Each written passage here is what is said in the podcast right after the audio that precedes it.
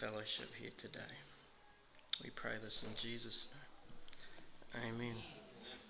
Well, John chapter 4, if you have your Bibles, please turn there with me. And you may remember the last time we were in John's Gospel, we were here with our Lord in Samaria as he conversed with a woman at a well. Now, for those of you who are visiting us this morning, I apologize. You are coming in at part two of this narrative. But hopefully, through me recapping, I'll be able to bring you up to speed. And I do want to recap a bit of that because it has been quite a while since we were in John's Gospel with us going away and all that. So we'll recap a bit. But if you're wanting the full sermon, then you can always find it on our Spotify. But the last time we were here, we covered from verses 1 to verse 26.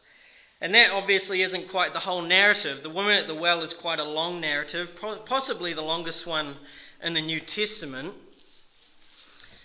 It's all it takes. It's going to take us all the way to verse 42. So what we've done is we've split this account into three parts, because in it we find our Lord having three interactions. His first interaction is his conversation with the woman which we covered last time. His second would be his conversation with his disciples. And then lastly, his third would be his interaction with the city of Samaria. Now, last time, as I said before, we covered uh, the conversation with the woman. Today, I want to cover the last two interactions our Lord had, that being with his disciples and then with the city, um, which ends in verse 42 with them confessing that this one is indeed the Saviour of the world. And we gave that title some attention last time, and for good reason. That title given to Christ, the Saviour of the world, is unique to John's writing. Surprisingly, it's only used two times in the Bible once here with the Samaritans, and then once in John's letter, 1 John, and that's 1 John chapter 4, verses 14, when he writes, We have seen and testify that the Father has sent the Son to be the Saviour of the world. And it could be very well that as he was writing that, he was thinking back to this memorable event that he had with his Lord. But like we said last time, of all the names and titles that God has revealed about himself, I think that if there was just one name, one title that just cut straight to the heart, straight to the work and person of who Jesus Christ is, it would have to be this one. Because who is Jesus? He is the Saviour of the world. I think that name highlights who he is most. Because what has Jesus done for us? He saved us. He saved us from the wrath to come, and He saved us from our sin by taking them both on Himself at the cross. That's why He came to earth. He came to seek and to save that which was lost. 1 Timothy chapter 1 and verse 15 says that Christ Jesus came into the world to save sinners. That's why he came, to save. He is the Saviour. Matter of fact, his name, Jesus, literally means Savior. And the original Hebrew form, Yeshua, literally means Yahweh saves. And it's important to note because our God is a saving God. And it is his delight to save sinners because he is the Saviour of the world. Now, to recap for the sake of refreshing our minds, last time when we were covering our Saviour's conversation with the woman, we did so by focusing our attention onto three insights. Three insights into our Saviour we looked at so that we had a better understanding of who he was. And we looked at firstly the Saviour's mission, then we looked at the Saviour's message, and then lastly the Saviour's majesty. The Saviour's mission helped us understand just how gracious our Saviour is in his mission to save sinners. Because we learnt that the region of Samaria was in the central part of Israel, what you have is Galilee in the north, Judea in the south, and then bang smack in the middle, there's Samaria. Now, there was a direct road connecting Galilee and, and Judea, but it was and it went right through Samaria. And though it was the quickest way to get back and forth from those two regions, the Jews typically wouldn't use this road because there existed this bitter hatred and this rivalry between the Jews and the Samaritans. And that's because the Samaritans had lost their racial purity. They were only half Jewish. Their ancestors had intermarried with pagans, and not only was their blood half Jewish, but their religion was as well. They, had, they only accepted the first five books of Moses, the Torah, and the rest of Scripture they threw out. So the Jews saw them as subhuman. They, they weren't pure. They clearly weren't God's chosen people, so they abhorred them. And they abhorred them even more than they did the Gentiles. And you know, such was the racism of the Jews towards the Samaritans that they even coined that term as an insult. You can look, just flick over a couple pages to John chapter 8, when they're fed up with what Jesus is telling them in verse 47 and 48, they even throw the, the term at him. They say, uh, verse 47, it says, Jesus says, He who is of God hears the words of God. For this reason you do not hear them, because you are not of God. And verse 48, the Jews answered and said to him, Do we not rightly say that you are a Samaritan? And you have a demon? Such was their disdain for the Samaritans. They were viewed as subhuman. So, although you had this direct road through Samaria, the Jews wouldn't use it. They would avoid Samaritans as much as they could. So, to, they created for themselves two other ways to get to Judea or get to Galilee. You had the coastal route, which would keep you on the outskirts of Samaria, and you basically just walk up the coast. Or what you had for the Orthodox Jews is what they would do is jump on a boat, cross the Jordan River, walk up the other side of the Jordan River, past Samaria, hop on boat again, hop off into Judea or Galilee, thus avoiding the whole region entirely. That's what they did. And we noted how interesting is it that in, in verse 4 of chapter 4 it says that Jesus had to pass through Samaria. Now, that statement can't be a geographical statement. Because Jesus didn't have to go through Samaria. He had two other roads he could have gone to avoid Samaria completely, but Jesus had to go through Samaria because he was on mission. He had a divine appointment. He had scheduled in his diary before the foundation of the world that he had a meeting with a woman at Jacob's well. Thus, we saw the compassion of our Saviour's mission, not just for the immoral woman, but also for the despised, rejected race, Jesus would deliberately go through their region, defying all cultural norms. And he went with his disciples to minister to them. That's because our Lord is on a gracious mission to save not just the Jews, but men and women from every tribe, tongue, and nation. Revelation 7, verses 9 says, I looked, and behold, a great multitude which no one could count, from every nation, and all tribes, and all peoples, and all tongues, standing before the throne and before the Lamb, clothed in white robes, and palm branches were in their hands. We then looked at our Saviour's message that he extended to this adulterous, immoral, Samaritan woman the gift of God, which is eternal life. And we saw that he used the illustration of water.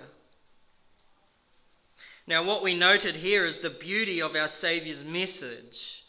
And we did that by identifying the stark contrast between this chapter, chapter 4, and the previous chapter, chapter 3, because in contrasting those two chapters, we see the beauty of our Saviour's message that it is to whoever. And it's no coincidence that John has put these two conversations side by side. That's because the last person Jesus was talking to, do you remember chapter 3? Nicodemus is who he had a conversation with. And between the woman and Nicodemus, there couldn't be any more opposites. Nicodemus was a Jew, a highly regarded religious Jew. He was well loved, he had a good reputation, he was a teacher, he lived a moral life, and he was at the top of the religious social ladder, and he was seeking Jesus out. Then we come to this chapter and we have a woman who is a Samaritan. She's irreligious. She's immoral. She's had five husbands. She's not named. She's got a terrible reputation. She's an outcast and she's not seeking. Yet Jesus speaks to both of them and he offers both of them the gift of God, which is eternal life, the forgiveness of sins, restoration with God is available to whoever will come. Such is our Saviour's message because he is the Saviour of the world. Then, lastly, we looked at our Saviour's majesty, which was verse 26, when he reveals to her that he is the Messiah, he is the great I am. I am he, is what he says to her, revealing that her Saviour, our Saviour, the world's Saviour, is none other than the Creator Himself. He is God, veiled in human flesh, and He has come to rescue us so that we can be restored and worship Him in spirit and in truth. So that's what we covered last time. That was part one. And we pick it up now from verse 27 in our part two, and we'll make our way through to the end of the narrative, covering his conversation with his disciples and his interaction with the town. And as we go through this today, our focus will be on three more insights. Three more insights that we'll see of our Saviour, and that is number one, our Saviour's priority from verse 31 to 34. Then we will see our Saviour's perspective, and that will be from verse 35 to 38. And then our Saviour's power from verse 39 to 42. These three insights our Saviour's priority, our Saviour's perspective, and our Saviour's power. And my prayer is that as we study this today, that our faith and our service towards our Saviour will be even more enriched. Well, let's begin by reading the text, shall we? Verse 27 to verse 42. It reads At this point, his disciples came, and they were amazed that he had been speaking with a woman. Yet no one said, Why do, why do, you, why do you speak with her, or why do you seek? So the woman left her water pot and went into the city and said to the men, Come, see a man who told me all the things that I have done. This is not the Christ, is it? They went out of the city and were coming to him. Meanwhile, the disciples were urging him, saying, Rabbi, eat. But he said to them, I have food to eat that you do not know about. So the disciples were saying to one another, No one brought him anything to eat, did he? Jesus said to them, My food is to do the will of him who sent me and to accomplish his work. Do you not say, There are yet four months, and then comes the harvest? Behold, I say to you, lift up your eyes and look on the fields, that they are white for harvest.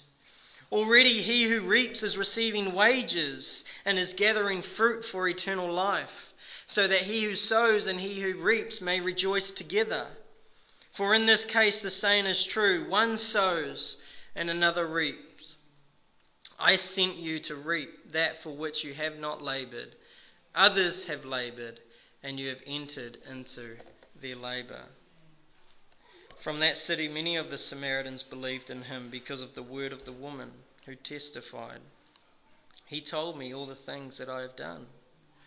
So when the Samaritans came to Jesus, they were asking him to stay with them, and he stayed there two days. Many more believed because of his word. And they were saying to the woman, It is no longer because of what you said that we believe, for we have heard for ourselves, and we know that this one is indeed the Saviour of the world. What an incredible body of text, and there's so much in that that we could talk about, but we'll try keep on track and keep focused with our three insights, and we'll touch on application as we go through. So, verse 27. Just after Jesus has had his divine encounter with the woman, and right as he's revealed to her who he is, it's at this point that his disciples come back from getting food.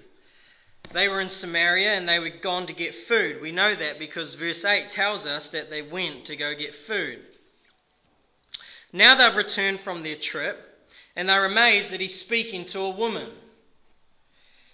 Everyone was amazed that he was speaking with her. Even she was amazed. The only person who wasn't amazed was him because it wasn't custom for a Jew to speak to a woman in public. An Orthodox Jew wouldn't even speak to his own wife in public, let alone a stranger. It was considered back in those times a waste of time for whatever reason. But Jesus doesn't care for that because that's not biblical. He created male and female equal. But his disciples are amazed. They've never seen a rabbi do this before. They've never seen one talk to a woman in public. And they would have been even more amazed because not only is she a woman, but she's a Samaritan woman. But in all the complexity and all the amazement, none of them interrupt what's happening. It says that no one asked him why he was speaking with her. And that's because in their short time that they've had with Christ so far, they've come to respect him. And they trust him that he has good reasons for doing what he is doing.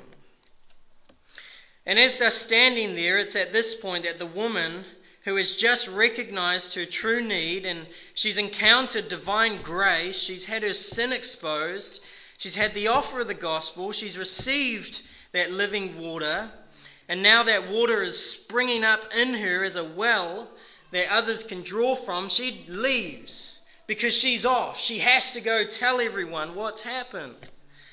And notice the change in this woman's life. She came to the well at midday to avoid everyone because of the scorn she received. Women in those times would come in the evening because it was cooler at that, at that point in the day. But she used to come at midday. But now she's determined not to avoid the people, but to head straight to them and announce to them something that she's just experienced.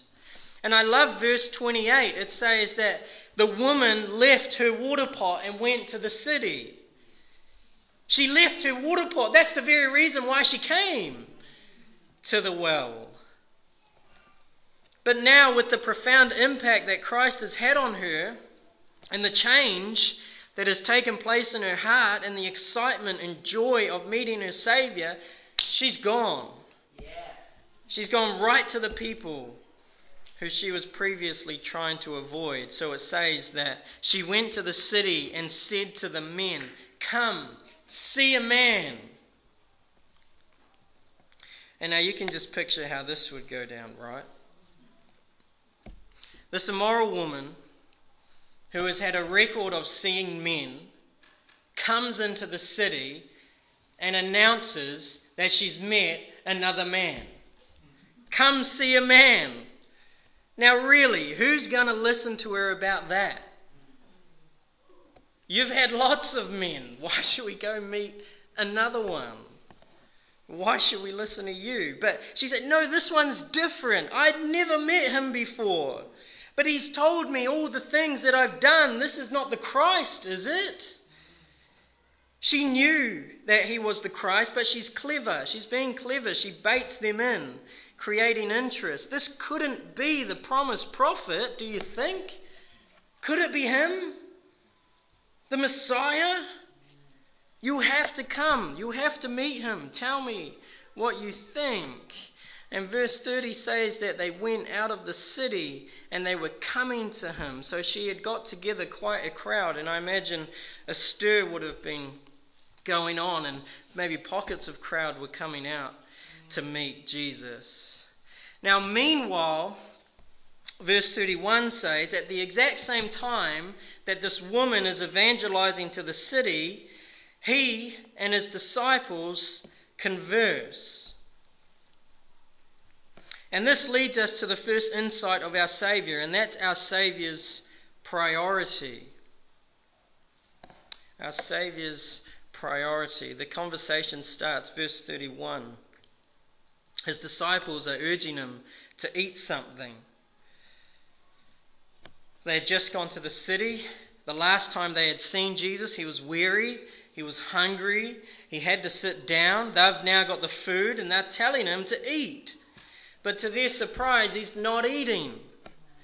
And he says to them, verse 32, I have food to eat that you do not know about. The, what? Where did you get the food? They're confused. No one bought him anything to eat, did he? I mean, I checked the radius and I'm positive Uber Eats don't come out this far, so how? Where? Who? Who bought him the food? And it's at this point that Jesus alludes to something very, very significant. And it's here that we see our Saviour's priority. Verse 34 Jesus said to them, My food is to do the will of Him who sent me and to accomplish His work. What Jesus is saying here is that more than food, he gets his strength, he gets his joy, he gets his satisfaction from declaring the gospel to lost sinners. More than food, what sustains him, his energy levels, and keeps him going is doing his Father's will. His priority isn't to satisfy his physical hunger, but he is satisfied when he does the will of his Father, the will of God. He would rather go without food in order to accomplish the work set before him because that's what truly satisfies him. And if we remember John's purpose for writing, we've been reminding ourselves of this John 20, 31, that these things have been written so that you may believe that Jesus is the Christ. This is just another piece of evidence that we've been identifying that Jesus is the Christ. Because his number one priority is to declare the gospel to lost sinners. His number one priority is to save sinners. That's why he came. The Son of Man came to seek and to save that which is lost. That's his mission. That's what truly satisfies him more than food. And it's here that it appears that he's even lost his appetite because he's so consumed when doing the will of the Father. That's evidence that he is the Christ. He is so tied up in doing his Father's will. For Christ, it's food is in its proper order of things. And though it's essential to live, it's not to be the first priority. The first priority for him was to do his Father's will. Now, there's application in that for us, and it's pretty simple. The question we all need to ask ourselves is what's our number one priority? Are we consumed with doing God's will? With declaring the gospel and seeing sinners come to salvation? As Christ's followers, is that what satisfies us most? Is that what brings us the most joy in life? To share in our Saviour's joy and satisfaction by declaring the gospel? Because that's God's will. Matthew 6, verses 31 to 33 says, Do not worry then, saying, What will we eat? What will we drink? What will we wear? For the Gentiles eagerly seek all those things. But your heavenly Father knows you need these things. But seek first his kingdom and his righteousness, and then all these things will be added to you. We're to follow Christ in his priority and have our priorities right. Matthew 4 4 says that it is written, Man shall not live on bread alone, but on every word that proceeds out of the mouth of God. So, what does our priority list look like? What's at the top? Can we follow Christ's example? It could be food, it really could be anything, but if anything other than doing God's will is at the top, then, beloved, we have to reassess because we've got it wrong. Now, I think it's appropriate just to insert here that God isn't against food, okay? Of course He's not. And I don't want an unbalanced view of things that you're sitting down eating lunch today feeling guilty. because that wouldn't be right either.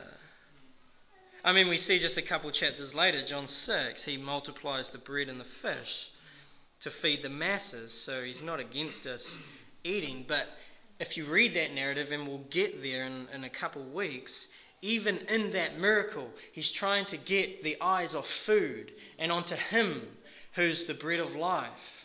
That's where satisfaction comes.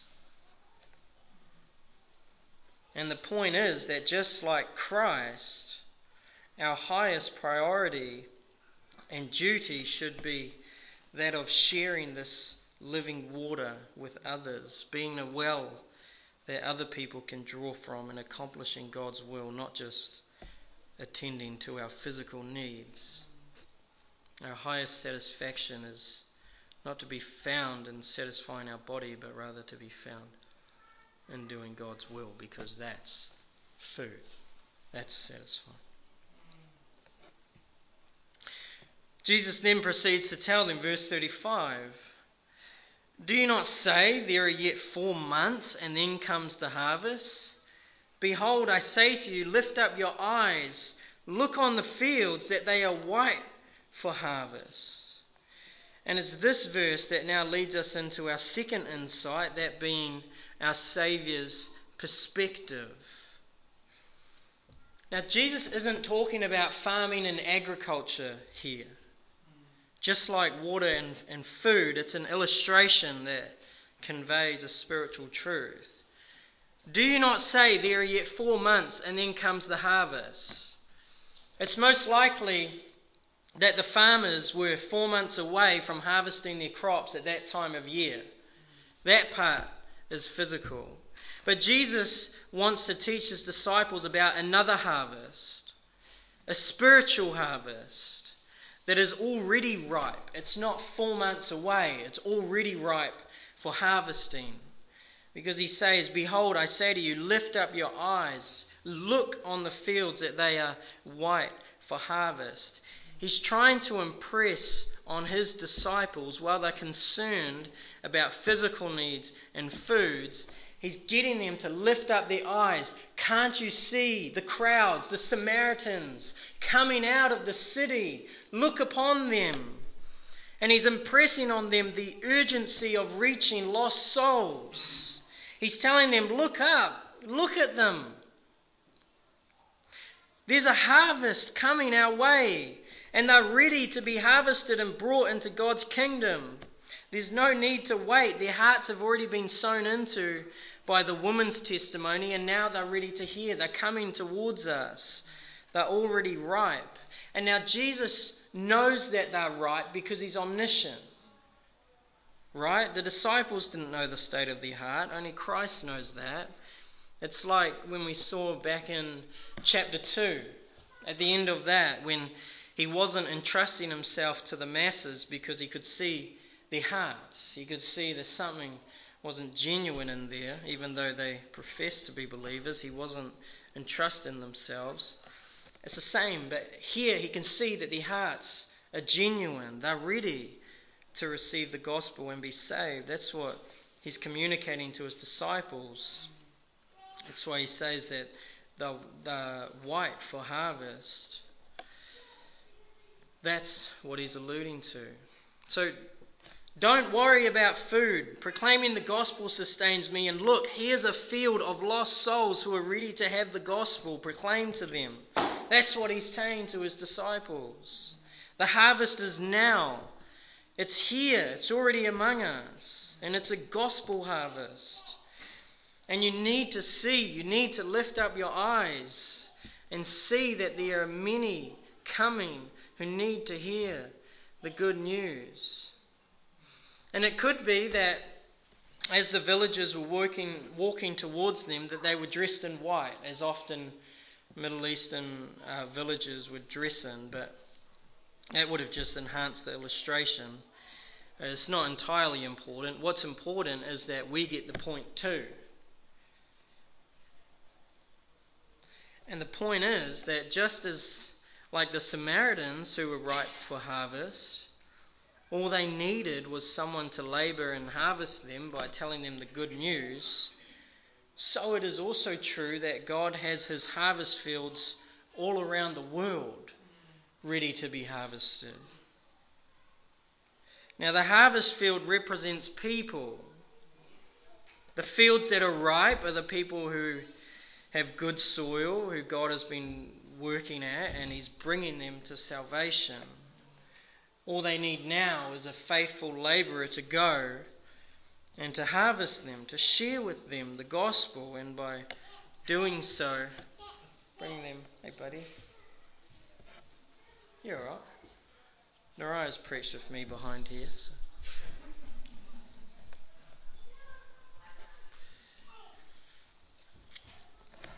All they need is a labourer.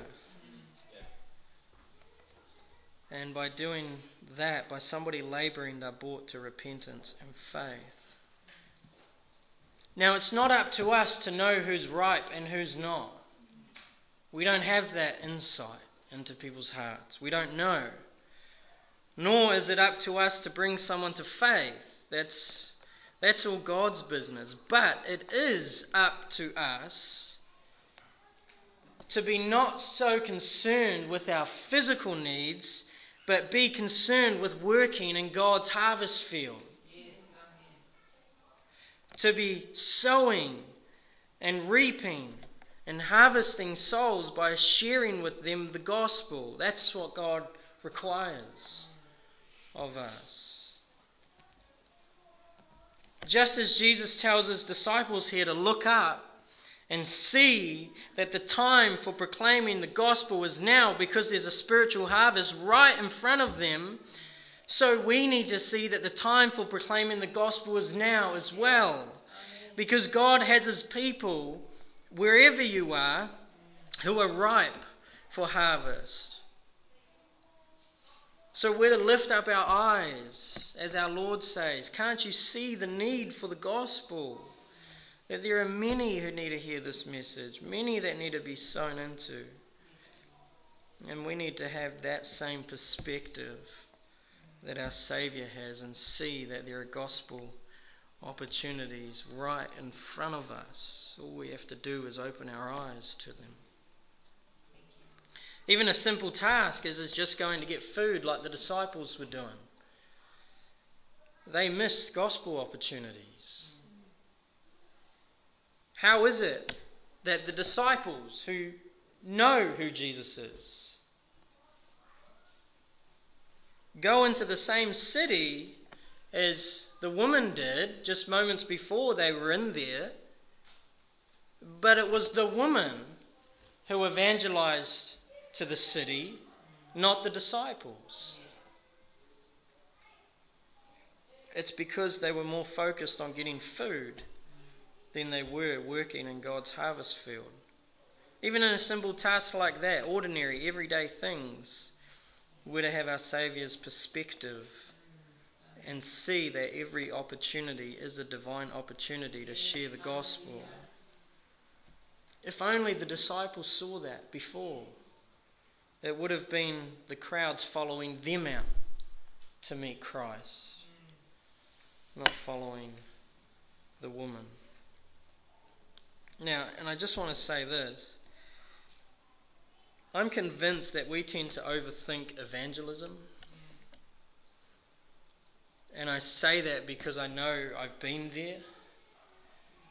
And I'm no super sanctified Christian. I understand the fear of man. But I do think we overthink it in two ways in opportunity and then also in methodology. In opportunity, I, I, it's almost like we tend to live as Christians as if the fields aren't ripe. And uh, it's okay if we don't sow any seeds. And it's almost like we have to wait four months for the perfect opportunity to share the gospel. But the truth is that if, if God is sovereign, which He is, then those who we encounter on a daily basis, we're not encountering by accident. Right? And when we think about it, if God is allowing me to encounter this person and converse with them, what would He want me to talk to them about? It becomes obvious that He'd want us to share with them the gospel. So there's endless opportunities to share the gospel. We just have to be intentional and looking for them. And secondly, I think we tend to overthink evangelism and methodology, just the way of doing it. Like, what is it that I should say? And somebody said once that someone can share the gospel better than me, but nobody can share a better gospel. And I think that's very true. And while it's definitely beneficial to upskill ourselves in evangelism, we, we can do the very basics. And the very basics is, is just simply doing what this woman did in our narrative. What did she do? She just went into a city and tell her, told them what God had done in her life, her experience with her Saviour. That's all she's done. She's just shared about her experience with God, her testimony. And it's biblical to share that. You know, Mark 5, verses 19, you don't have to turn there. It's just a quick reference. In Mark 5, uh, 19, sorry, Jesus told the man who he had just cast demons out of, he says to him, Go home, go report to the people what great things the Lord has done for you and how he has how he has had mercy on you. Now, all of us who are redeemed can do that. We can talk about the mercy that God has had on us. That He's no longer holding us under judgment for our sin, but that He's taken my punishment and He's set me free. That's all evangelism is, really. The, at least the basics of it. And I also just want to say, under this point of perspective, that did you know that throughout Jesus' earthly ministry, he taught us a lot about prayer. You probably knew that. Through his parables, he taught us about prayer. Through example, he taught us about prayer. He gave us the Lord's Prayer, which really should be called the Disciples' Prayer, but, anyways. Did you know that throughout his teaching ministry on prayer, there is only one request that he specifically asked us to pray for. Do you know what it is? Not sure. We're about to find out. It's Matthew 9, verses 35 to 38. Matthew 9, verses 35 to 38. It reads this. Jesus was going through all the cities and villages, teaching in their synagogues and proclaiming the gospel of the kingdom, and healing every kind of disease and every kind of sickness. Seeing the people, he felt compassion for them because they were distressed and dispirited like sheep without a shepherd. Then he said to his disciples, The harvest is plentiful, but the workers are few. Therefore, beseech the Lord of the harvest to send out workers into his harvest. That's the Lord's only prayer request that he specifically asked us to pray. The harvest is plentiful, the workers are few. Therefore, beseech the Lord of the harvest to send out workers into his harvest. How many of us pray for that? Me.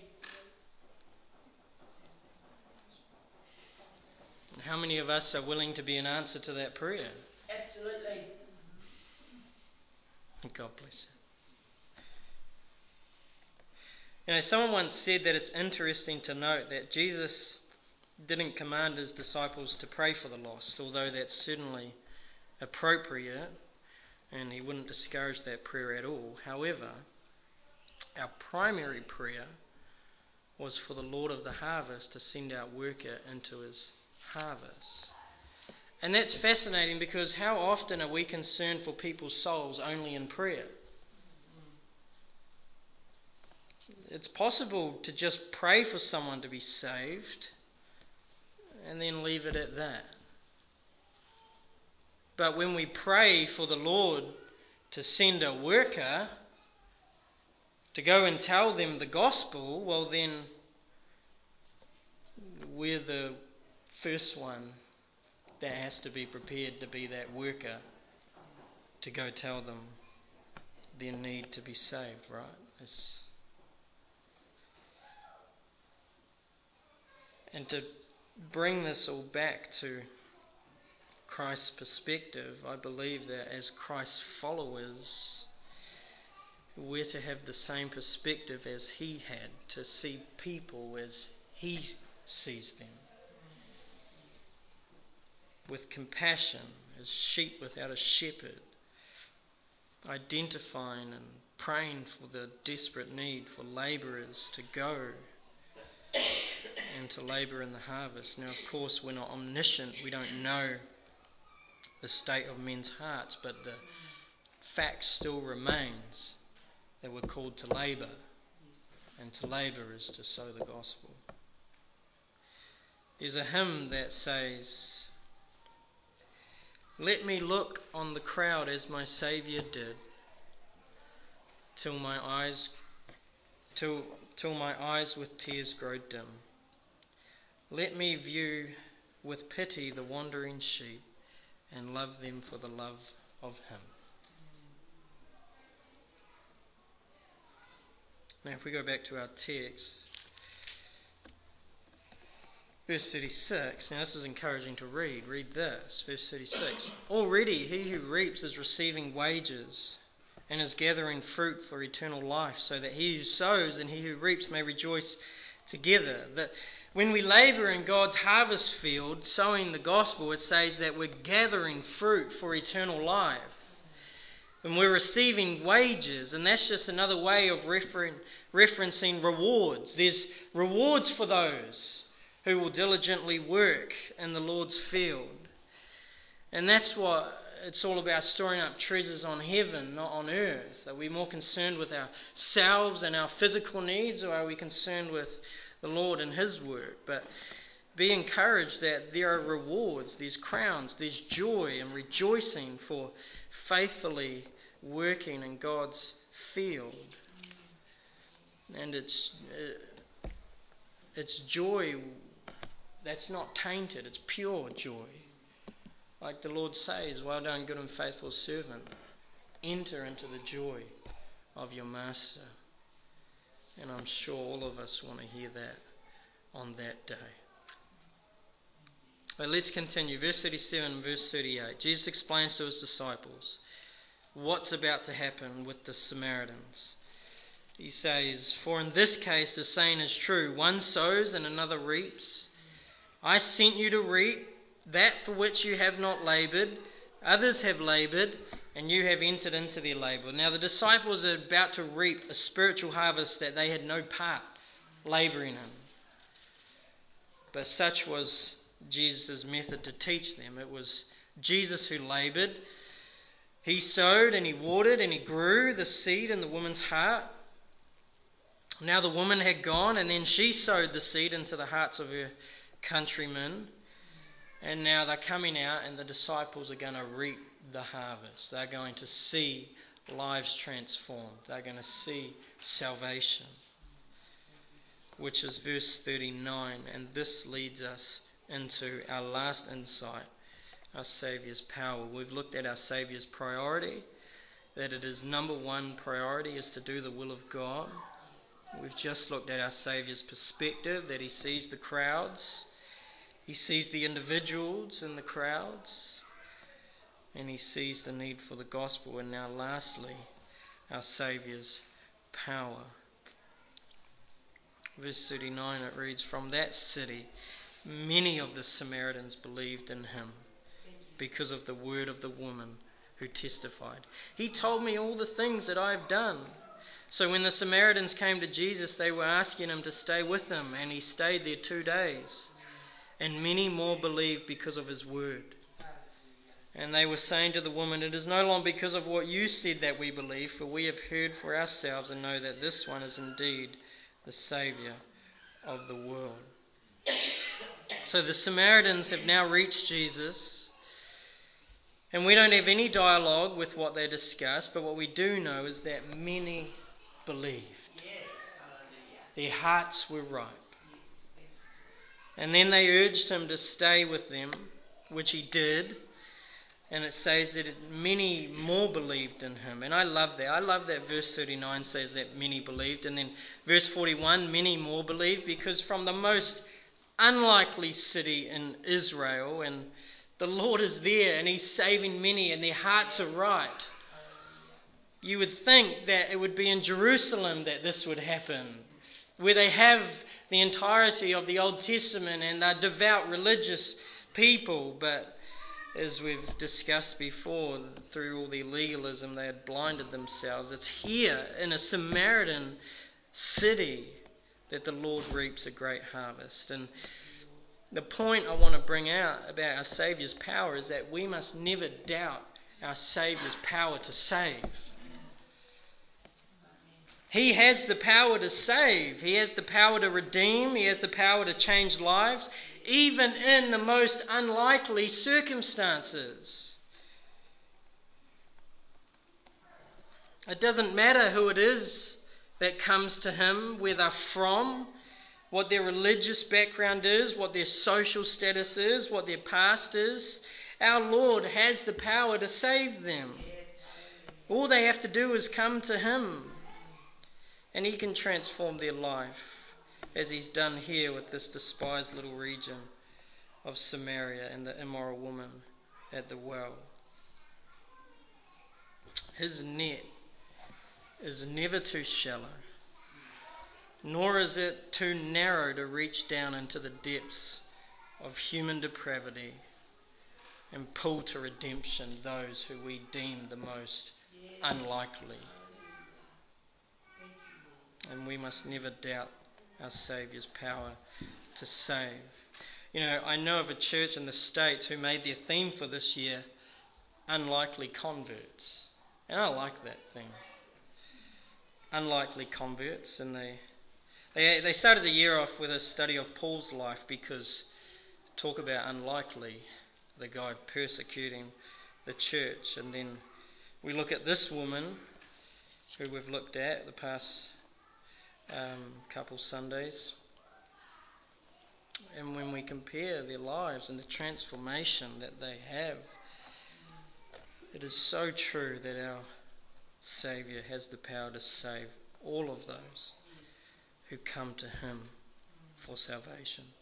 Hebrews 7 5 says that He is able to save to the uttermost those who come to God through Him.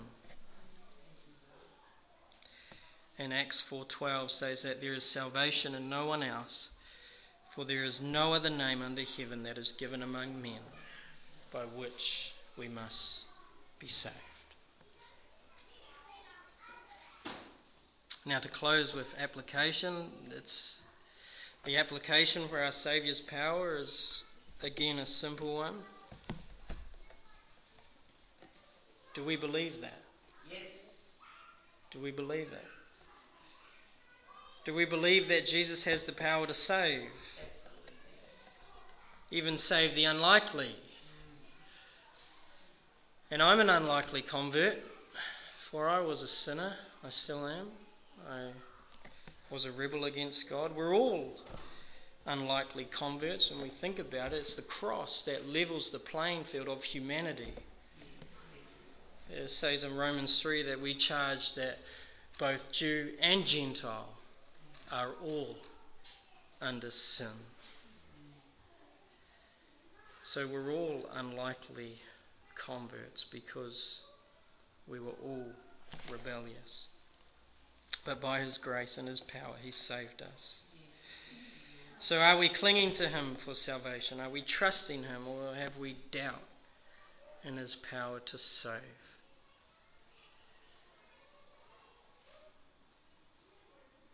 Trust your Saviour.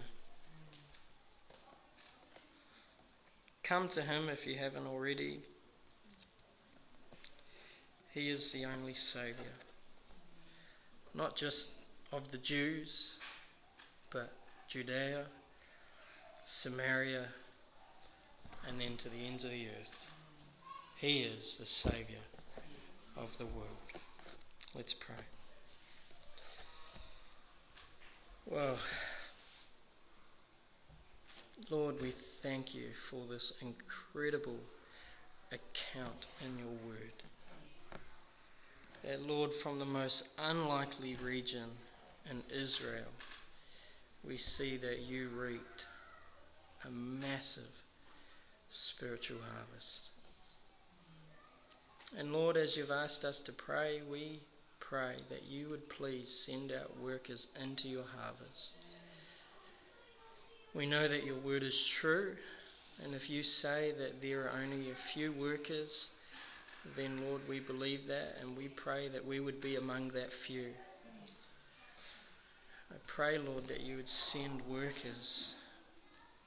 Send us, Lord, if there's any here, Father, that are hesitant, would you please encourage them?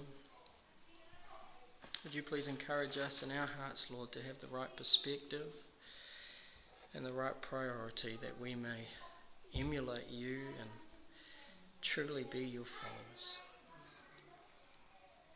We thank you, Lord, for our time together.